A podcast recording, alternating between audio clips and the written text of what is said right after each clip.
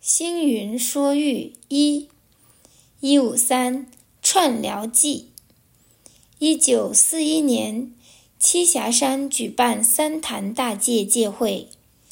那时候我才十五岁。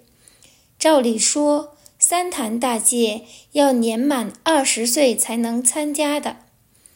承蒙许多戒师特开方便法门，让我有因缘能够参与这一次的盛事。受戒期间，我的母亲特地从家乡赶了几十里的路，前来探望我。我趁着晚自习时间，到女众寮房与母亲相见。到了开大镜的时间，母亲不忍我离去，泪流满面，我只好留下来安慰他。当纠察师前来巡寮时，比丘尼们想了一个办法，把我藏到母亲的被窝里过了一夜。第二天清晨，正在庆幸昨晚没被发觉时，纠察师向女众开堂和尚月基法师报告：昨晚惊觉。我当时的法名没有回寮睡觉，我一听惨了，不知会不会将我签单处分。这时，月基法师机智地回答：“他啊，他昨晚在我那里。”纠察师闻言知趣而回，我当下真是感激莫名。我也因此免于受罚。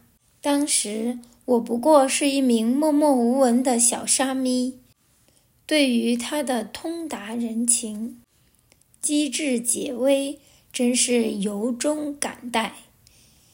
一九五四年，当我听说月基法师在香港无人接济时，我想尽办法将他迎接来台。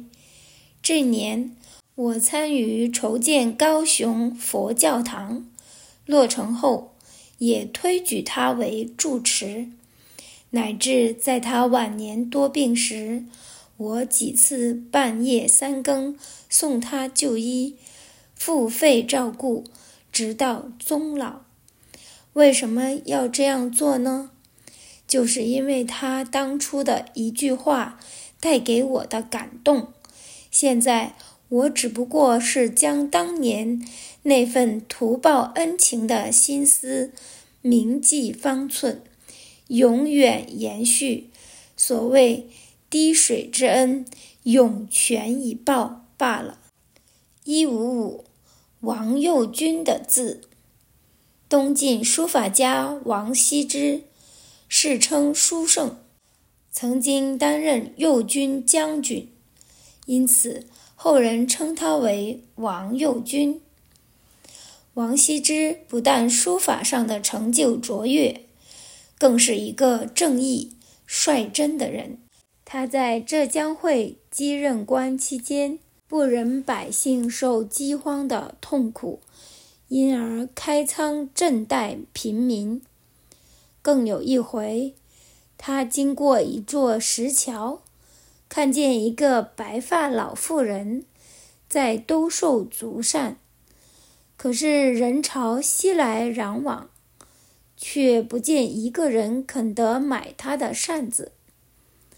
他心生不忍，随即从袖口里取出笔墨，在每把扇子上大笔挥毫起来。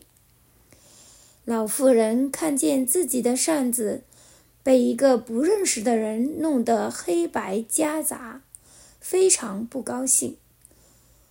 王羲之却胸有成竹地对老妇人说：“你只要说是王右军写的字，一定会有人买。”老妇人也不疑有他，照着王羲之的话去做，果然来往的人争相购买。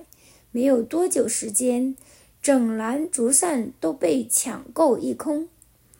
王羲之为老妇人疏扇，是因为他懂得立场互换，心有慈悲。本业璎珞经书以慈能与乐，悲能拔苦，定义慈悲。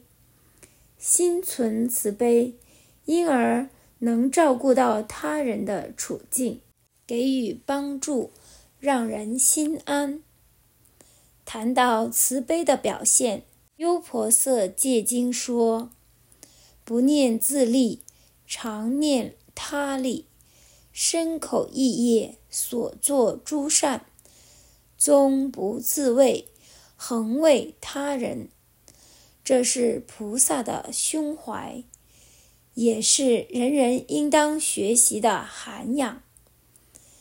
只需适时地收起自我利益，立场互换，多为他人着想，在刹那刹那的关照学习中，我们将一步一步走出自己，走向人群，成为一个受欢迎的慈悲人。